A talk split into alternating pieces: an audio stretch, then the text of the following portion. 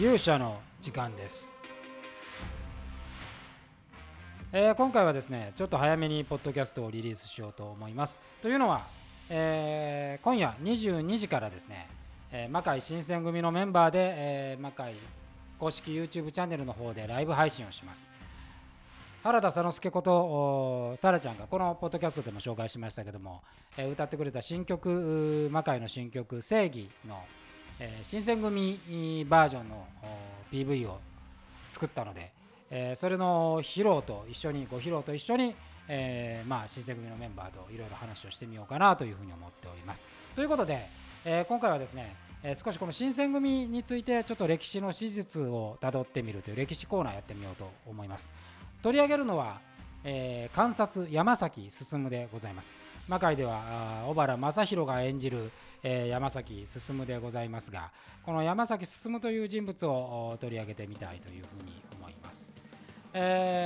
の人物ですね、大阪の出身でもともとは薬屋であったというような説もありますが、なかなか生涯が謎に包まれておりまして、特にこの山崎の最後というものは定かではないんですが、いろんな説があります。鳥羽伏見の戦いでですね、どうやら負傷したことは間違いなさそうなんですけども、一説では、通説よく言われているのはこの土方以降、近藤土方沖田、そういうこう新選組の主力メンバーとともにですね、大阪から徳川慶喜とともに江戸の方へ逃げ帰っていくその最中に傷が悪化して、亡くなったと。で亡くなって、それを、水槽ですね、海に沈めるという形で、亡くしたお葬式をやったと。でこの時にですね、近藤勇が涙をしたり、土方歳三が本当にあいつはいいやつだったと言って、その葬式をやってくれた船長にですねお礼を言ったというような説があります。これが割と通説で流布されているんですが、謎なのはですね、この時一緒にいてた長倉新八と原田佐之助、この2人のですね手記に一つもそのことは書いていないという、ことでございます。これは単純に原田と長倉がですね山崎と距離があったのかもしれませんし、土方近藤はこう文面でも書物でも山崎を可愛がっていたというような一文が残ってるんで、あとこの時期の近藤土方と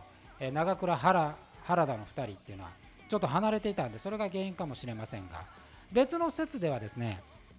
大阪でそのまま鳥羽伏見で撃たれてそのまま亡くなったという説や、大阪に戻って死んだという説があります。でこれも結局なところいろんな人が書いているんですが、ただどうも亡くなったこと自体は間違いがないというようなことです。でさらにこの山崎進は、新選組といえば池田屋事変で有名で、司馬太郎の「燃えよ剣」とかね、新選組決風録で、書かれていたこの山崎が商人に化けて、この池田屋に入り込んで、いざその時にこう老子の、刀を隠したり、裏ドアを開けてみんなが新選組が入りやすくしたりという大活躍が描かれているんですが、これ面白いことにですね、この後この池田事変の功によって新選組は言えばボーナスをもらうわけですね。このボーナスをもらったメンバーの一覧が載ってるんですけど、実はこの中に山崎が含まれていないんです。そんな大活躍をした山崎がなぜボーナスをもらわなかったのかって、これが不思議ですし、ただ途中までどうやら探索には加わっていたようだというのが、これも書面で、残っている。一緒に動いていたメンバーの島田会の日記には、この探索メンバーの中に山崎の名前が出てきているということです。で最近ではですね、どうやらこれは新選組有名にした渋沢寛先生とか司馬太郎先生が創作したのではないかというような、説も出ております。ただいずれにしてもこの観察という仕事を、やっていたのは間違いなさそうですし、新選組の中でも一つのポジションをね、気づいていたのは間違いないというようなことです。でこの山崎がですね、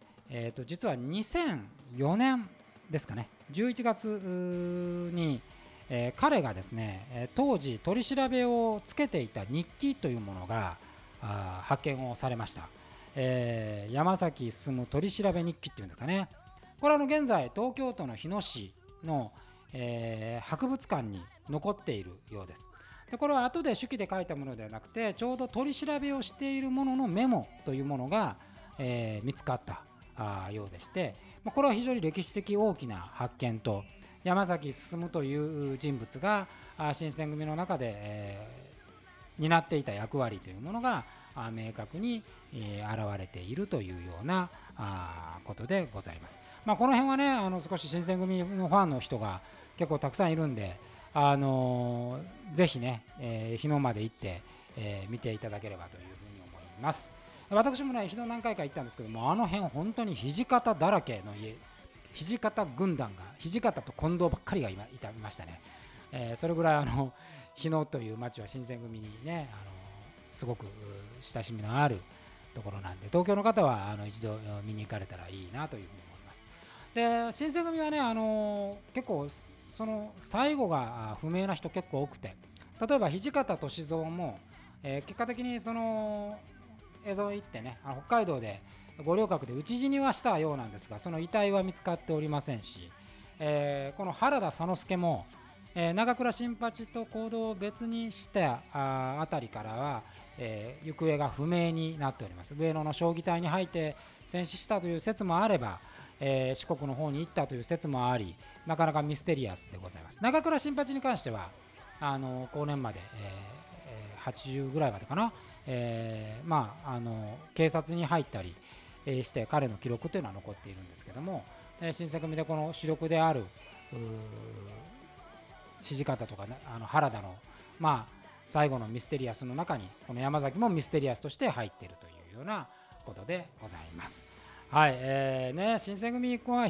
掘っていくといろいろ出てくるんで、今回はちょっとね番組の記念ということで、やりましたが、改めてこの歴史シリーズの中で新選組も取り上げていきたいというふうに思います。ということで、本日はですね22時からでございます。ぜひ魔界新選組の YouTube ライブ、